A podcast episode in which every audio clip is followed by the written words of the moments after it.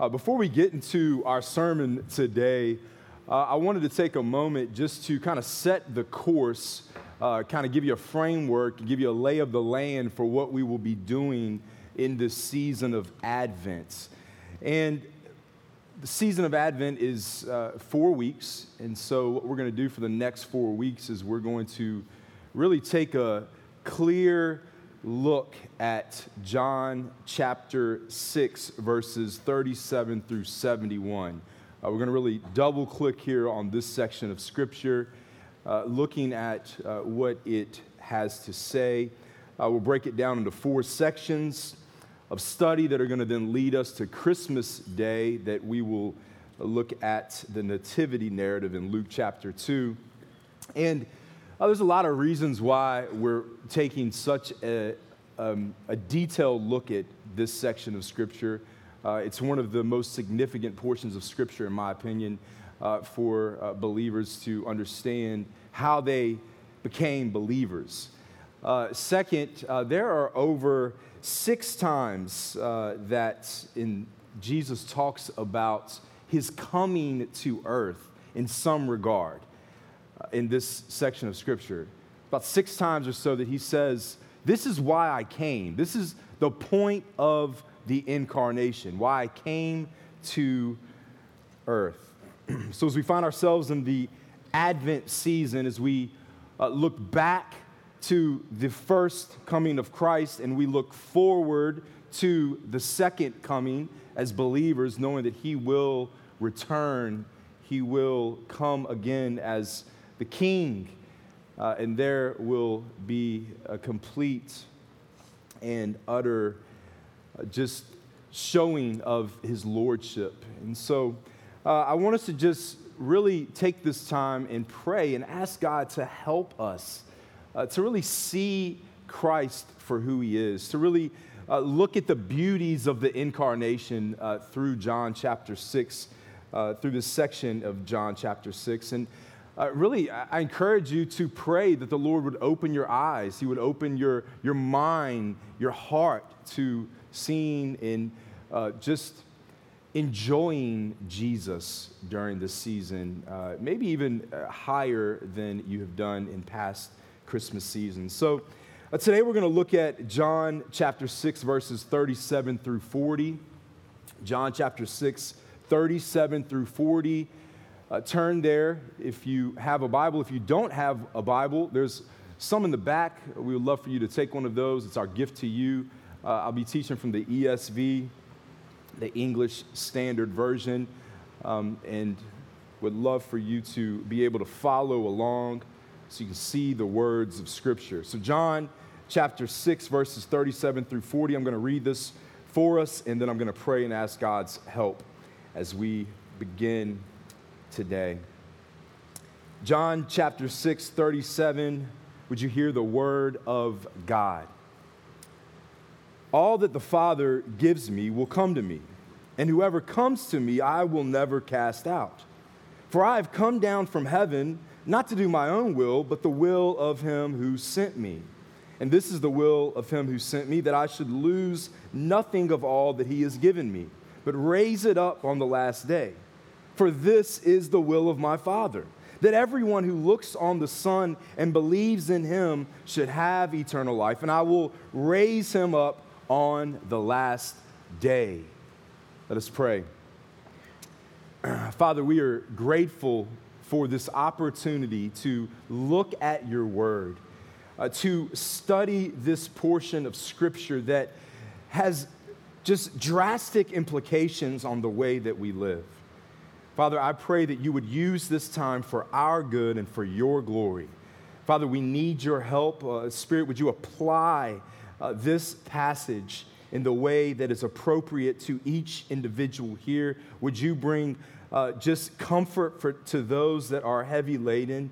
Uh, would you humble those that are maybe arrogant in this moment, thinking that uh, they need nothing of what your word has to offer? Father, we need you, so we ask what we know not, you would teach us, when what we are not, you would make us, and what we have not, you would give us by your grace for your glory. And God's people said, Amen. So, in life, there are many things that we plan that don't go according to plans. Uh, maybe a trip that you might plan, or maybe getting here this morning.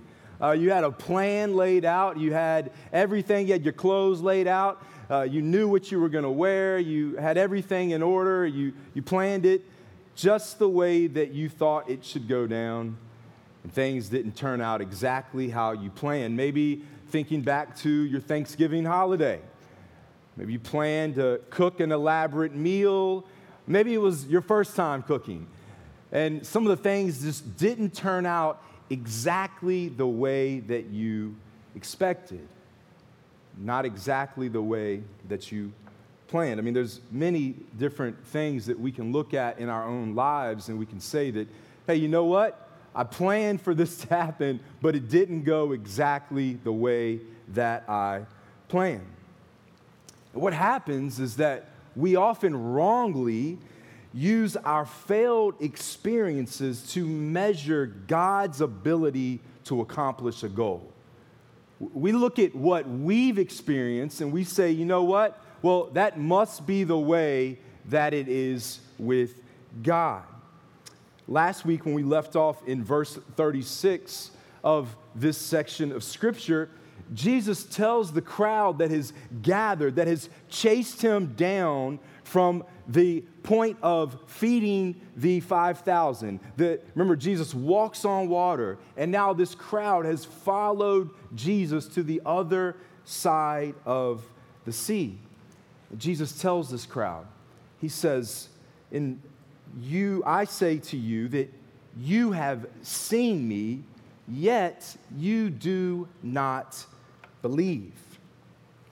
Essentially, what Jesus says here is that they have witnessed miracles, they have heard him preach, they have literally looked in the face of Jesus Christ, but they don't believe. They don't believe in him. Or, in other words, they're, they're not saved. They, they will not come to a belief that would cause salvation. Now, first read, this sounds like a failed mission, doesn't it? It sounds like that the, the mission that Jesus set out to do has failed. Sounds like poor execution, which resulted then in a failed plan.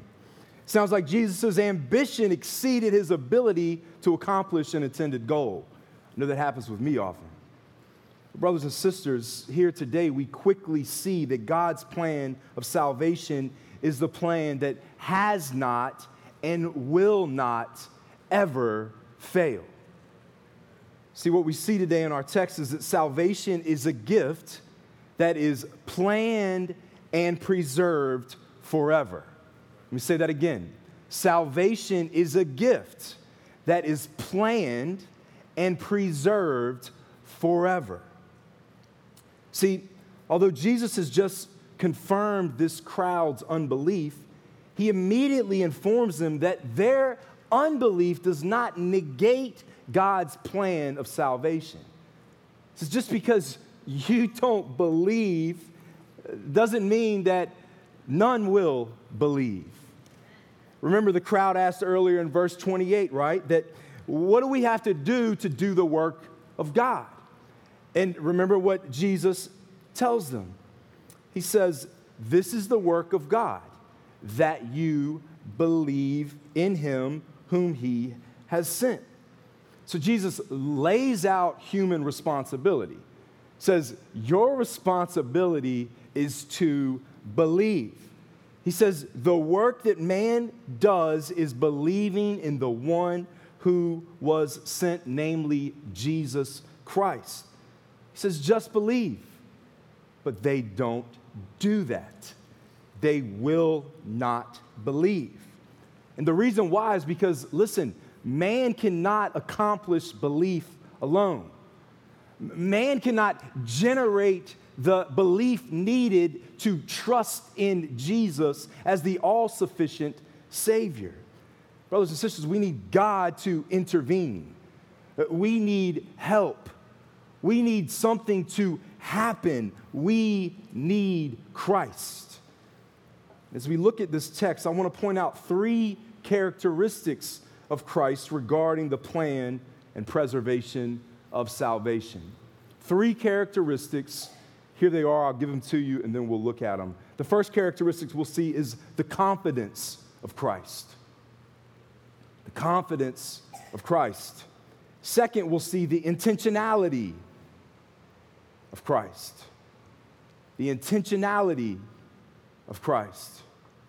Third, we will see so gloriously the protection of Christ. The protection of Christ. Now, let me give you just a quick preface here. Uh, I'm going to spend the most time on the first and the third. So if you don't, don't uh, weigh everything by how long we're or how long we'll be here uh, based upon just the first point. Um, I want you to stay tuned in there.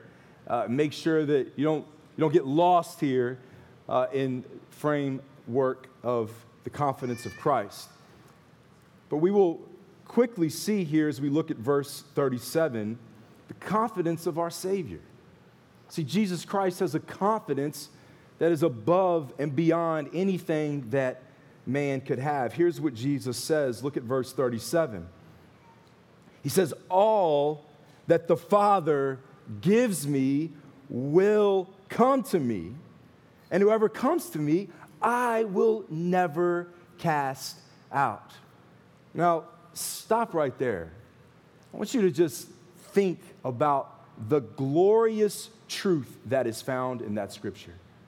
I mean, here we have one of the most profound verses in all of the Bible. This sentence tells us of our Lord's great confidence when faced with unbelievers. Jesus shows no sign of worry here. Uh, Jesus is not uh, taken back by their unbelief. Instead, here, Jesus confidently states that the plan of salvation set forth by the Father is fail proof. There's nothing that can take away this plan. He definitively says, All that the Father gives me will come to me. Here, Jesus teaches a simple yet complex truth. Despite human failure and sinful rebellion, God's sovereign grace provides a people for his Son.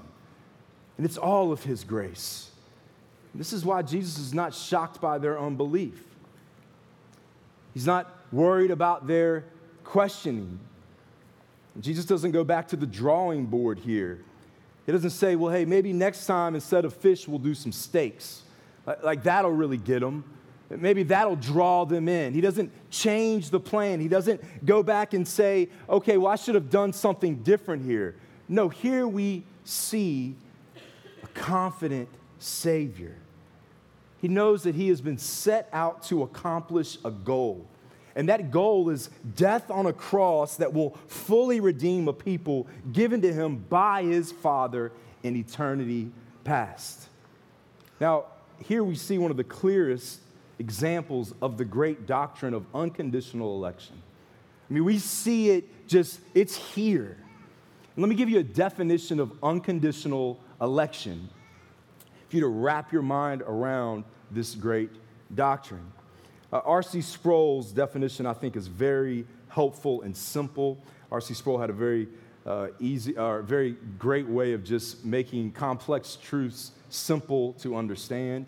And so here's what he says I quote, God does not foresee an action or condition on our part that induces him to save us. In other words, like, we didn't do anything to earn salvation. He says, rather, election rests on God's sovereign decision to save whomever he is pleased to save. End quote. And how is unconditional election shown here, you might ask? Well, Jesus says, everyone that the Father gives to him will come. Notice that he doesn't say that everyone that comes, the Father will give to him. He says, every one that has been given to me by my Father in eternity past will come.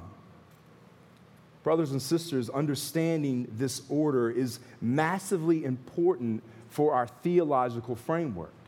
We must understand this because it affects so many areas of our lives. Listen, once you realize that you're a Christian because God the Father gave you to God the Son, it changes everything. It changes the way you view salvation.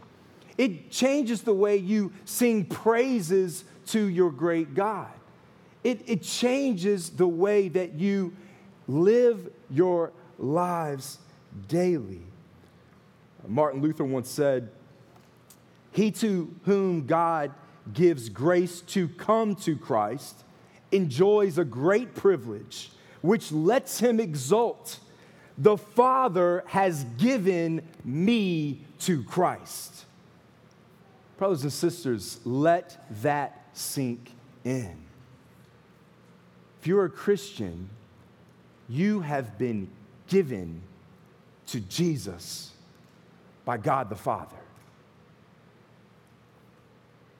See, I personally believe that one of the main reasons that this doctrine is so hard to comprehend and is rejected by so many is because this doctrine just pushes against all human pride. Because this says you can't do anything. It says that you were never good enough. It says that there's nothing within you that forced God to save you. It just presses against everything within us.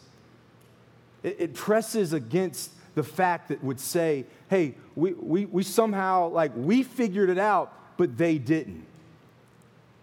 You know, this is the reason why, you know, I, am here and I'm a Christian is because, you know, I, I figured it out and, and, and I've just got the, the key to understanding who God is. And, you know, too bad that you don't.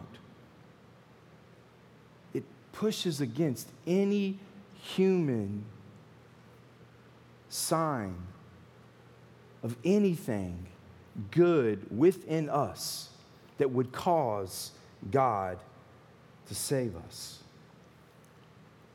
Outside of our text, the Bible is full of passages that underscore this beautiful truth. Uh, we read one earlier in Ephesians chapter 1. I'll read it again for us, uh, just uh, verses 4 through 6. He says, Even as he chose us in him before the foundation of the world, that we should be holy and blameless before him, who was the him, Jesus Christ. And in love, in love, not out of any type of uh, coercion on any type of human motivation. Rather, he says, in love, he predestined us for adoption as sons through Jesus Christ according to the purpose of his will. Why? Whose will? His will. He does this. It's for his good pleasure that he would give a people to his son uh, in Acts 13 48 when Paul and Barnabas are preaching in Antioch and, and people are responding to the preaching. We read verse 48 when the Gentiles heard this, they began rejoicing and glorifying the word of the Lord. And as many as were appointed to eternal life believed. That, praise be to God those that were predestined, that were chosen, were then, they were preached to, they heard the gospel, and those people responded to the gospel. Of 2 Timothy 1 9, who saved us, Jesus, and called us to a holy calling, not because of our works, but because of his own purpose and grace, which he gave us in Christ Jesus before the ages began. Romans 8 29, for those whom he foreknew, he also predestined to be conformed to the image of the Son, in order that he might be the firstborn among many brothers. Those whom he, here's the golden chain that many of you are familiar with, those whom he predestined, he called. Those whom he called, he justified.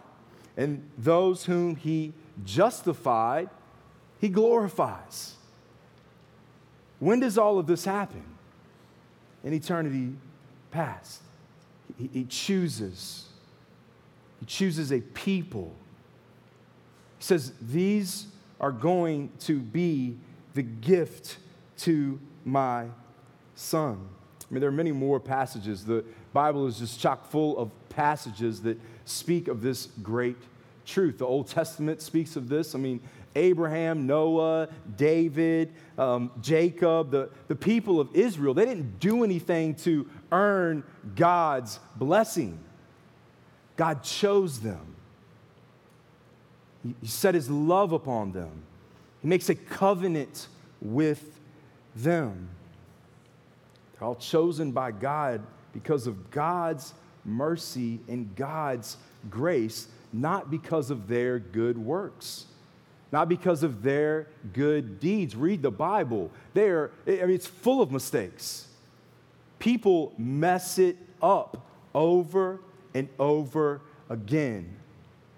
But what do we rely on? God's faithfulness, God's intentionality. If you want a complete treatment on unconditional election, read Romans 9 later. Okay, read that uh, didn't go there uh, today because uh, it, it, you can't read it without really giving a full on explanation of it. Read Romans 9, you will see it clearly. But here in John 6 37, Jesus really summarizes this extraordinary truth in one sentence when he says, All that the Father gives me will come to me, and whoever comes to me, I will never cast out. Brothers and sisters, why are you a Christian? Maybe you never knew why you became a Christian. Maybe you have been a faithful follower of Christ for many years.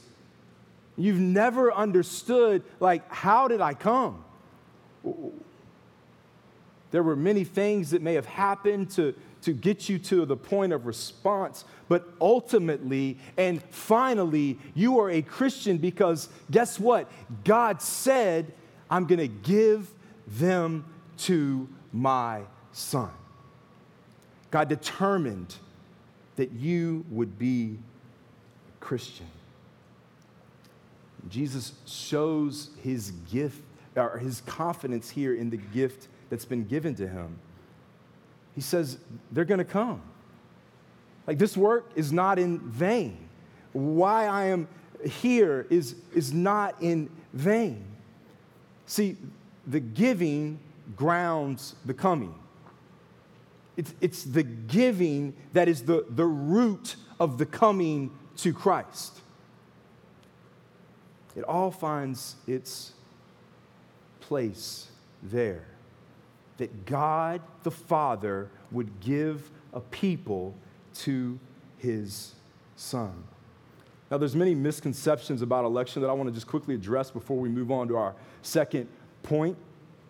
First, some say, well, if unconditional election is true, especially in the way that I just described it, then why do we need to evangelize? Should we evangelize? Do we need to evangelize? I mean, if Jesus says everyone that is supposed to come is going to come, then why does it matter what we do?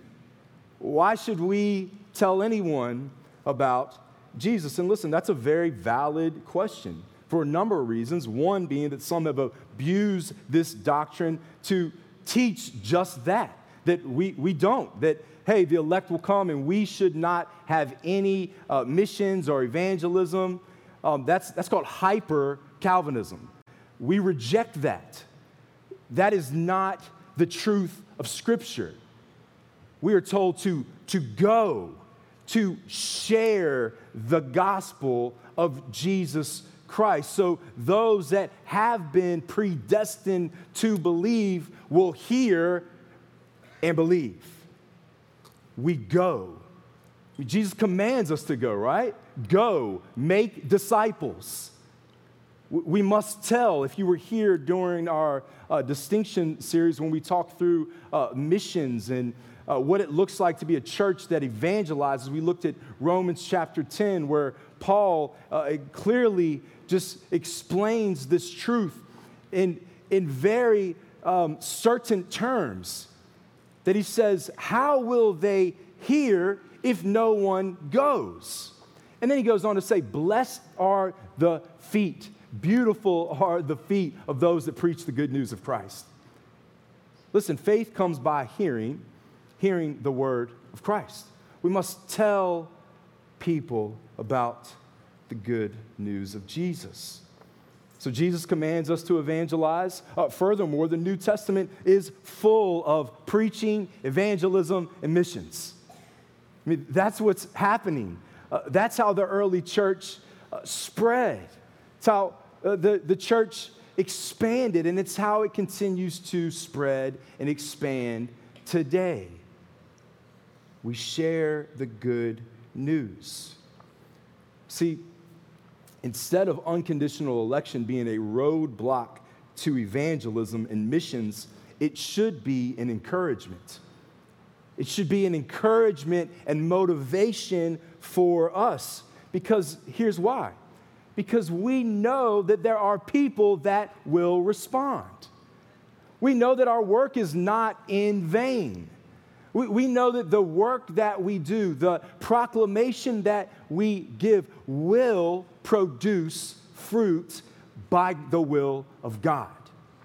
It may not be on our terms, it may not be exactly who we thought or want it to be, but brothers and sisters, be encouraged that your work, your evangelism, your efforts, missions are not in vain. God has ordained us, allowed us to take part in the wondrous gift of sharing the good news of Christ. Won't we go and do that? It's an opportunity. We share, the Spirit works, regenerates, people respond, they come to Him. So, in the same way that Jesus displays the utmost confidence in his mission, we too can have confidence that our evangelistic labors will produce fruit. Because listen, they are based on God's ability and God's plan, not ours. If it was based on my ability, man, we would all be in trouble. It's based on Him, it is God's work. But we must be intentional. We must go and tell. And this is exactly what Jesus demonstrates to, hear, uh, to us here in verse 38 as we see the intentionality of Christ enacting on the plan of salvation. Look with me at verse 38. He says, For I have come down from heaven, not to do my own will, but the will of him who sent me. So, right after Jesus tells this crowd of people that his complete confidence is in the plan of salvation, he has a complete confidence in his ability to redeem those who were given to him by God the Father he proceeds to tell them that he has intentionally come down from heaven to do the will of the Father.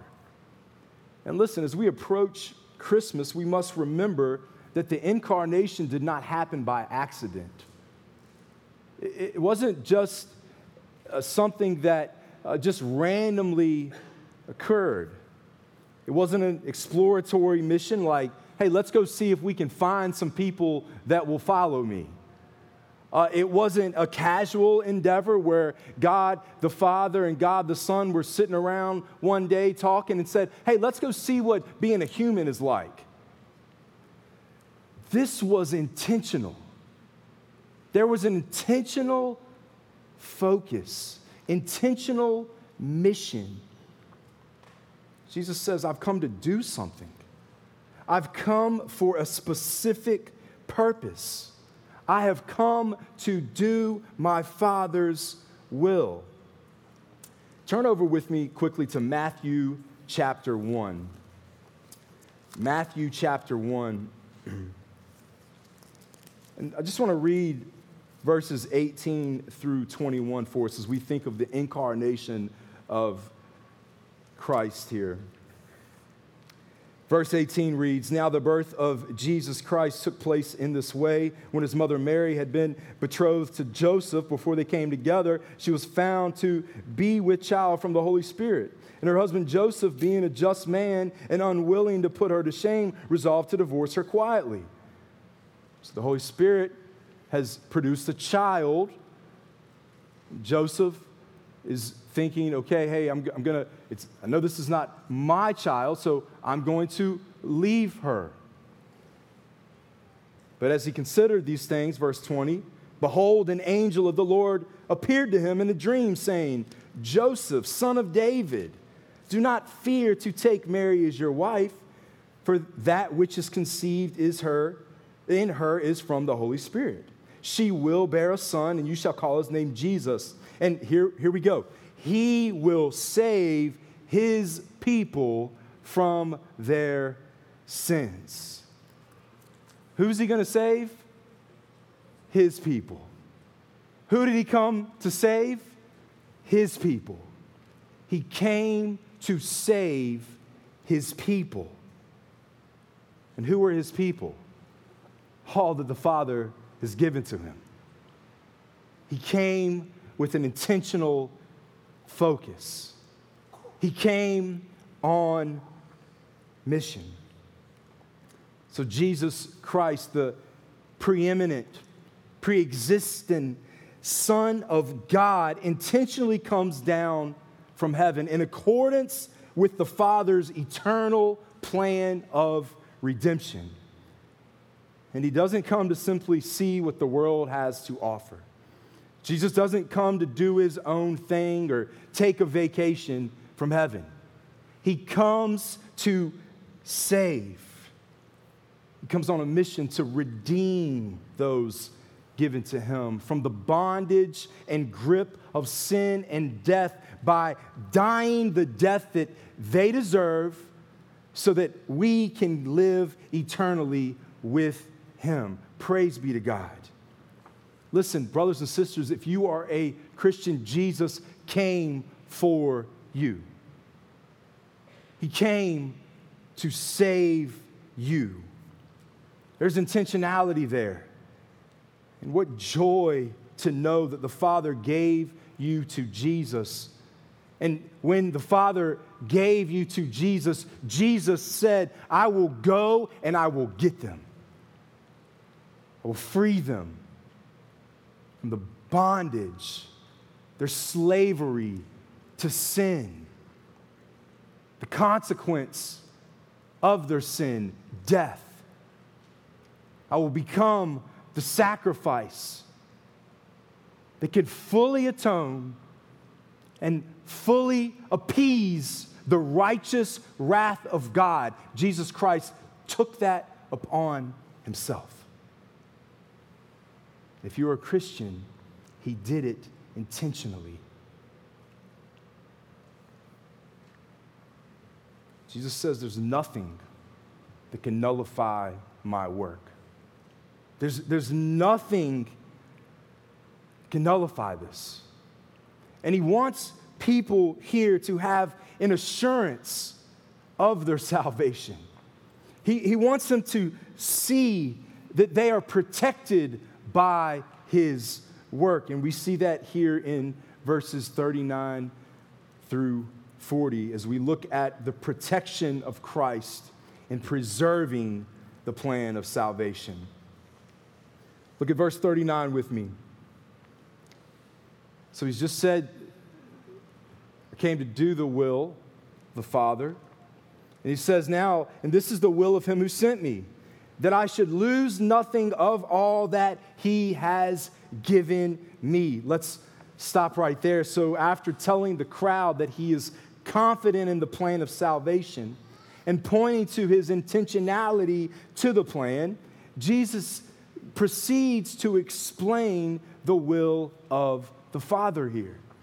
He says, The Father's will is that I will lose none of those that he has given to me. Brothers and sisters, this verse tells us that every member of God's elect, God's family, the church, the bride of Christ, whatever language you want to use there, those that were given to the Son by the Father before the foundations of the world will never be lost. You're safe and secure in the protection of your Savior. Praise God for that reality. Here, Jesus bases the, the promise of protection on the fact that it is the Father's will that He doesn't lose anyone. It's the will of the Father. He says it's His will that those that have been given to me will never be lost. And He promises to protect and keep the gift that is given to him because it's, it's good. It's the Father's will. Father wants him to have this gift. You ever been given a, a gift that you just cherish? Something that you really appreciate? Something that you love dearly. For parents, maybe it's, you know, little, little cards or different uh, writings or drawings that your kids maybe have given to you. Maybe you got a box uh, full of those and you've, you've held on to them for years and you've, you've cherished those things no matter uh, what they look like. It, you cherish them. They're, they're a gift. Or maybe it's something that you received at one time that, that you, you cherished, you, you loved, that you, you wanted to keep, and you, you took care of it, and you made sure that nothing happened to it. Here, similarly, but infinitely better. Jesus Christ says, I will protect and preserve those that were given to me. This gift that I've received will be protected. I will keep them forever. Listen, brothers and sisters, people lose things, Jesus doesn't. He never has and he never will. He will always keep those that have been given to him. Listen, if you're a Christian, you will continue to be a Christian because Jesus says you were given to him and he will never lose you. He will keep you, he will hold you. Earlier in verse 37, Jesus said that all the Father has given me will come, and whoever comes to me, I will never cast out. The astute reader uh, probably asks, Why did you not hit on that? Because it applies here. It says, I will never cast them out. If they come to me, they've come because of the Father's will, the Father's plan. They are my gift, and I'm not going to cast them out. They're going to be mine forever. I will protect them. I will preserve them. And here's a reiteration of that truth. Jesus gives us a further explanation in John chapter 10 when speaking to the Jewish leaders that I just want to read for us. We'll, we'll get to that uh, months uh, down the road when we get to John chapter 10. But uh, I just want to read this for us because I think it's a helpful connection here. But here's how he further explains this. He says, speaking to the Jewish leaders in John chapter 10, he says, I told you, and you do not believe. Very similar to what we've been reading here. He says, The works that I do in my Father's name bear witness about me, but you do not believe because, why? You are not among my sheep. You're not a part of the flock that was given to me. He says in verse 28, I give them eternal life, and they will never perish and no one will snatch them out of my hand. My Father, who has given them to me, is greater than all, and no one is able to snatch them out of the Father's hand. I and the, and the Father are one. He says, I've got them. They're in my hand. I will protect them. Now, listen, this doesn't mean that people can continue living in sin, habitual, unrepentant sin, and think because they said a prayer five years ago, five months ago, that everything is okay. We will be known by the fruits we produce. We will be known by our works. Works are not the root of our salvation, but good works are indeed the fruit of our salvation. Those that are truly saved will live different, they will talk different, they will respond different, their desires change. What once was beautiful to them in terms of sinful behavior becomes distasteful. They hate their sin. That's the sign of the new birth. That's the sign of regeneration. Do we still stumble? Do we still sin? Yes, we are not fully perfected on this side of eternity. But when we sin, we run to Christ. We repent. We confess. We, we turn away from sinful behaviors and we ask God, change me. I need you to work. I need you to do what I cannot do and change me. And then we make every effort we can to change. Jesus says, cut off your hand, pluck out your eye, do whatever it takes to flee from sin. You better take that serious. Sin destroys. Continuing to walk in unrepentant sin will take you straight down a path of destruction. There's no clearer way to say it. We must look to Christ. We must wage war on our sin. And brothers and sisters, our fighting is what shows that we are still His. Our fighting, that we do not give up, that there's even one ounce in you that says, I despise this sin, is a sign of God's faithfulness to you. That He would protect you, that He would care for you. Brothers and sisters, then we must too care for ourselves we must care for our own holiness. We must care for our own lives. We must care for those around us. But he says here, I won't lose anyone. All that are mine will be mine. I will keep them. And this isn't just temporary keeping, it isn't just for a little while. Look at what he says. Look at the second part of verse 39. So after saying, I won't lose them, he says, but, but here's what I will do.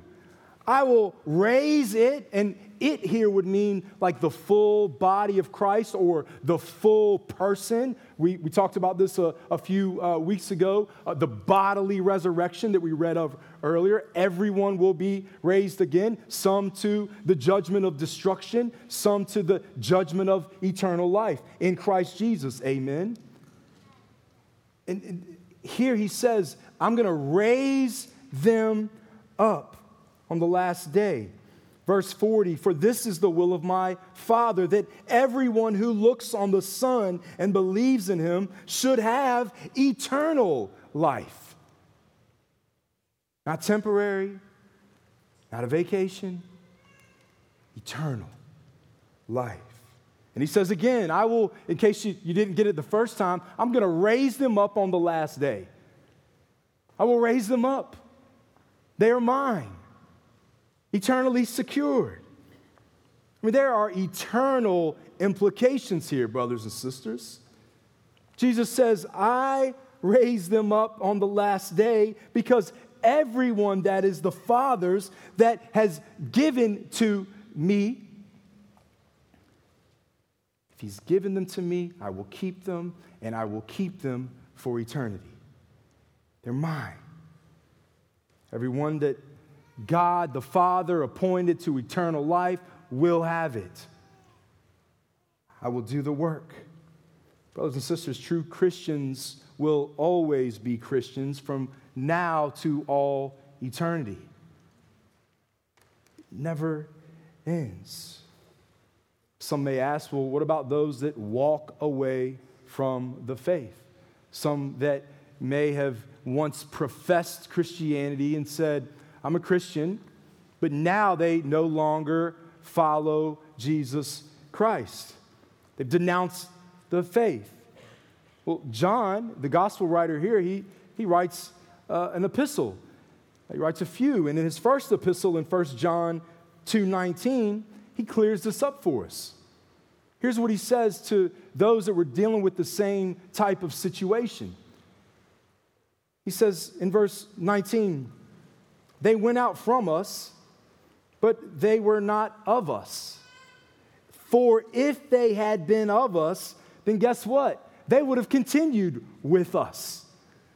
But they went out that it might become plain that they are not of us.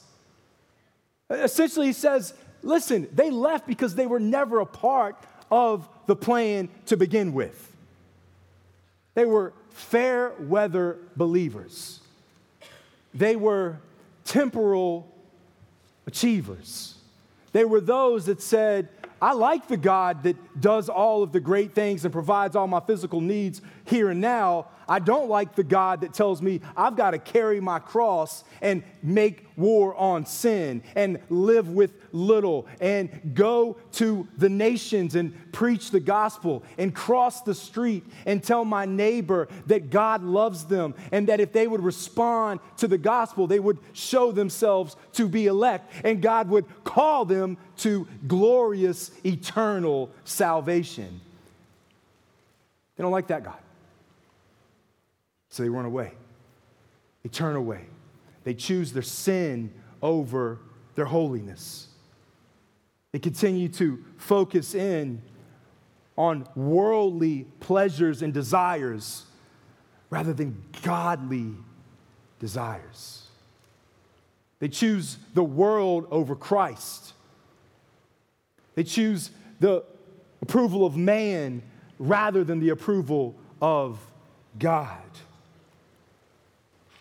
But, brothers and sisters, true saints will preserve to the end.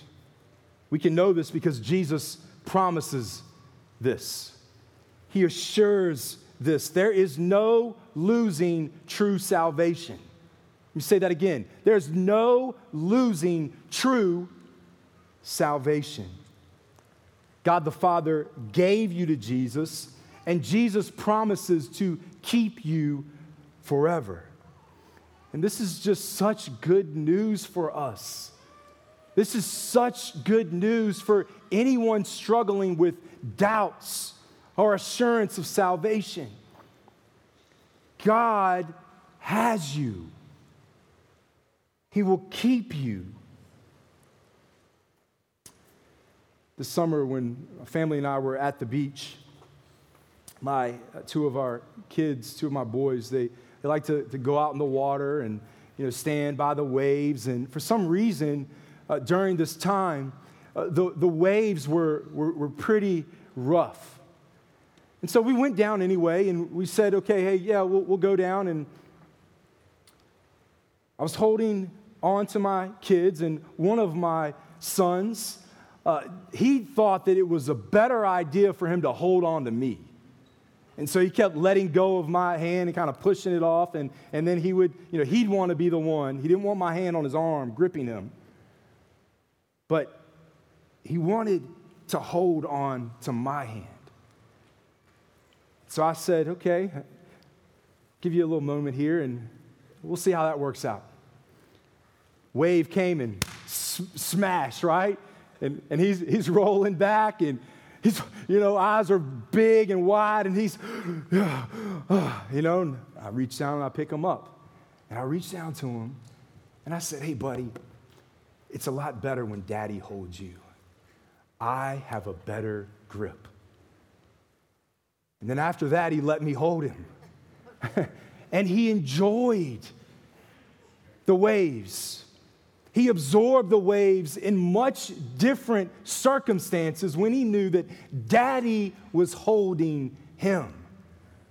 And, brothers and sisters, that is the comfort that we can have when we understand that Jesus Christ, our Savior, is holding on to us.